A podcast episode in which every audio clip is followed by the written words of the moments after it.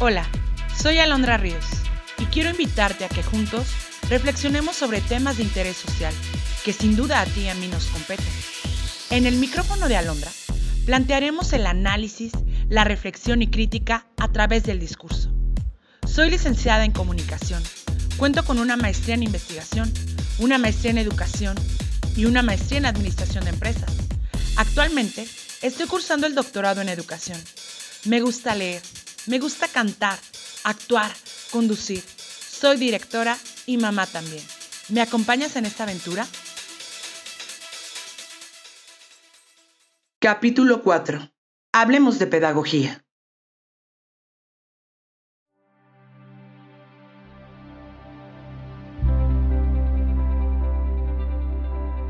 Hola, ¿qué tal? ¿Cómo estás?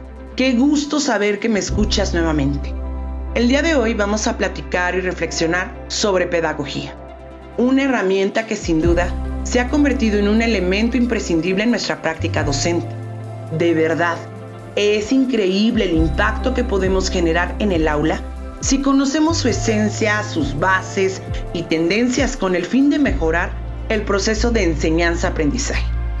Te invito a comenzar por entender su etimología. La palabra pedagogía deriva de la voz griega paidagogía, compuesta del prefijo pais, que significa niño, y de agogos, que quiere decir el que conduce. Por lo tanto, etimológicamente, es el arte de educar a los niños. Ahora revisemos su definición.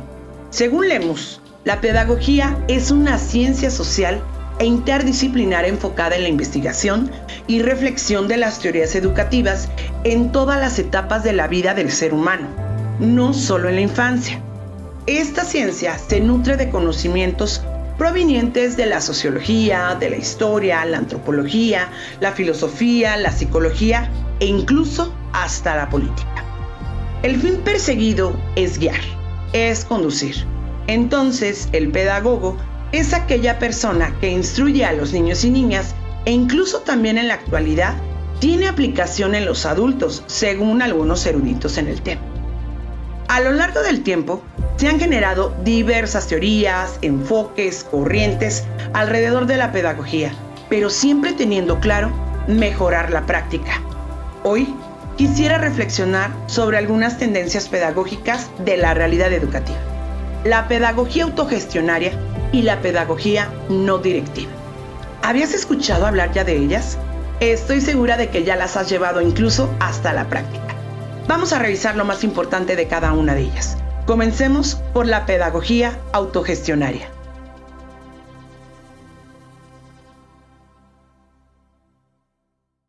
Pedagogía autogestionaria.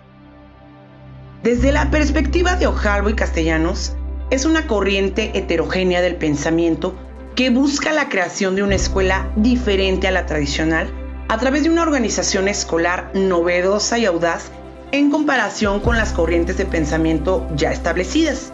Para lograrlo se apoya en la autogestión, que se utiliza al mismo tiempo como un medio y como un fin. Como medio, desde la forma en que se crea un espacio que permite diferenciarse del sistema oficial para experimentar, para innovar. Y como fin, porque implica el desarrollo de la responsabilidad de los estudiantes por su propio aprendizaje, la formación de valores sociales orientados hacia el colectivismo y la participación social. Sí, sé lo que estás pensando sobre esta parte del desarrollo de la responsabilidad de los estudiantes por su propio aprendizaje.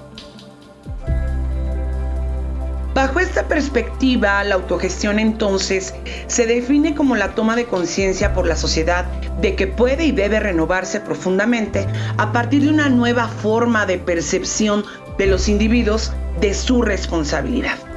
La presencia de experiencias educativas autogestionarias en el seno de las sociedades capitalistas resulta contradictoria pues es incuestionable que los sistemas educativos respondan a los fines e intereses de las estructuras sociales en las cuales ya tenemos bases.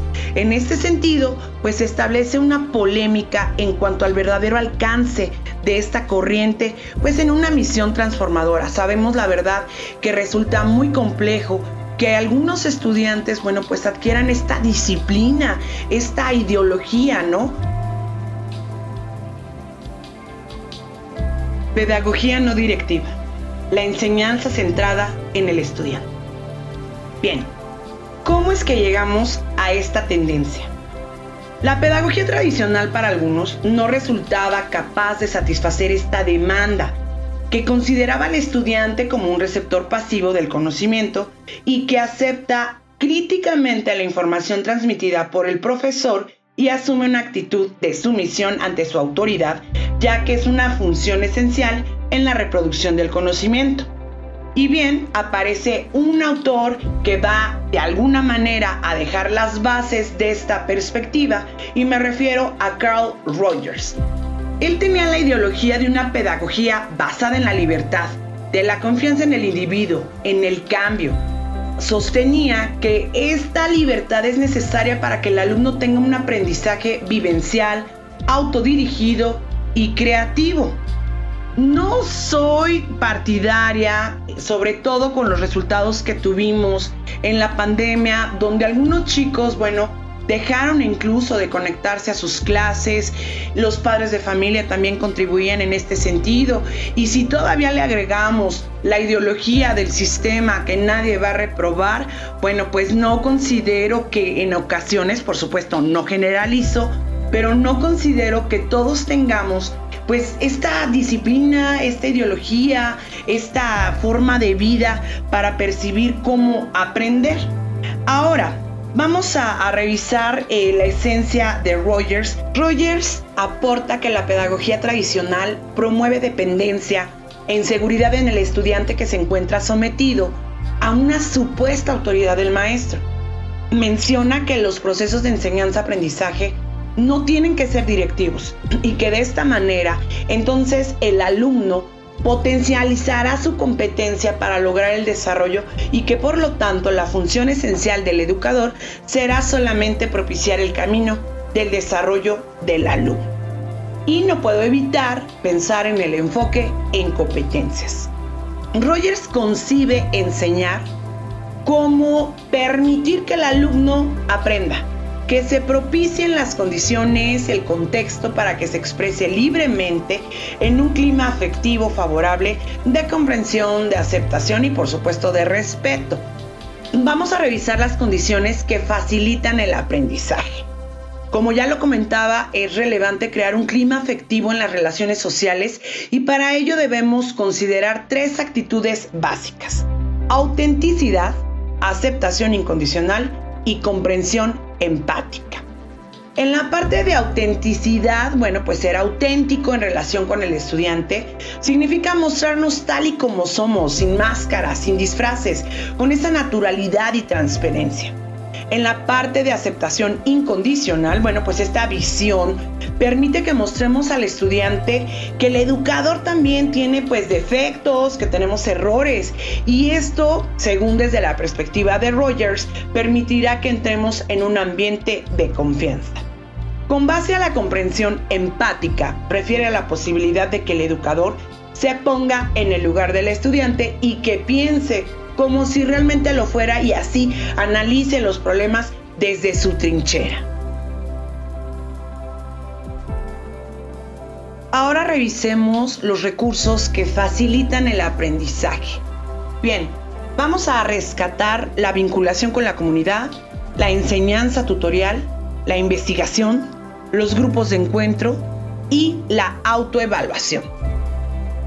En la vinculación, bueno, pues sí, es un recurso valioso que se desarrolla y facilita el aprendizaje en el alumno y en la medida en el que él también pues va participando en la propuesta de soluciones como problemas dentro del aula a través de acciones como que él se dé cuenta de que su trabajo es efectivo y también, bueno, pues está posibilitando que el aprendizaje sea significativo.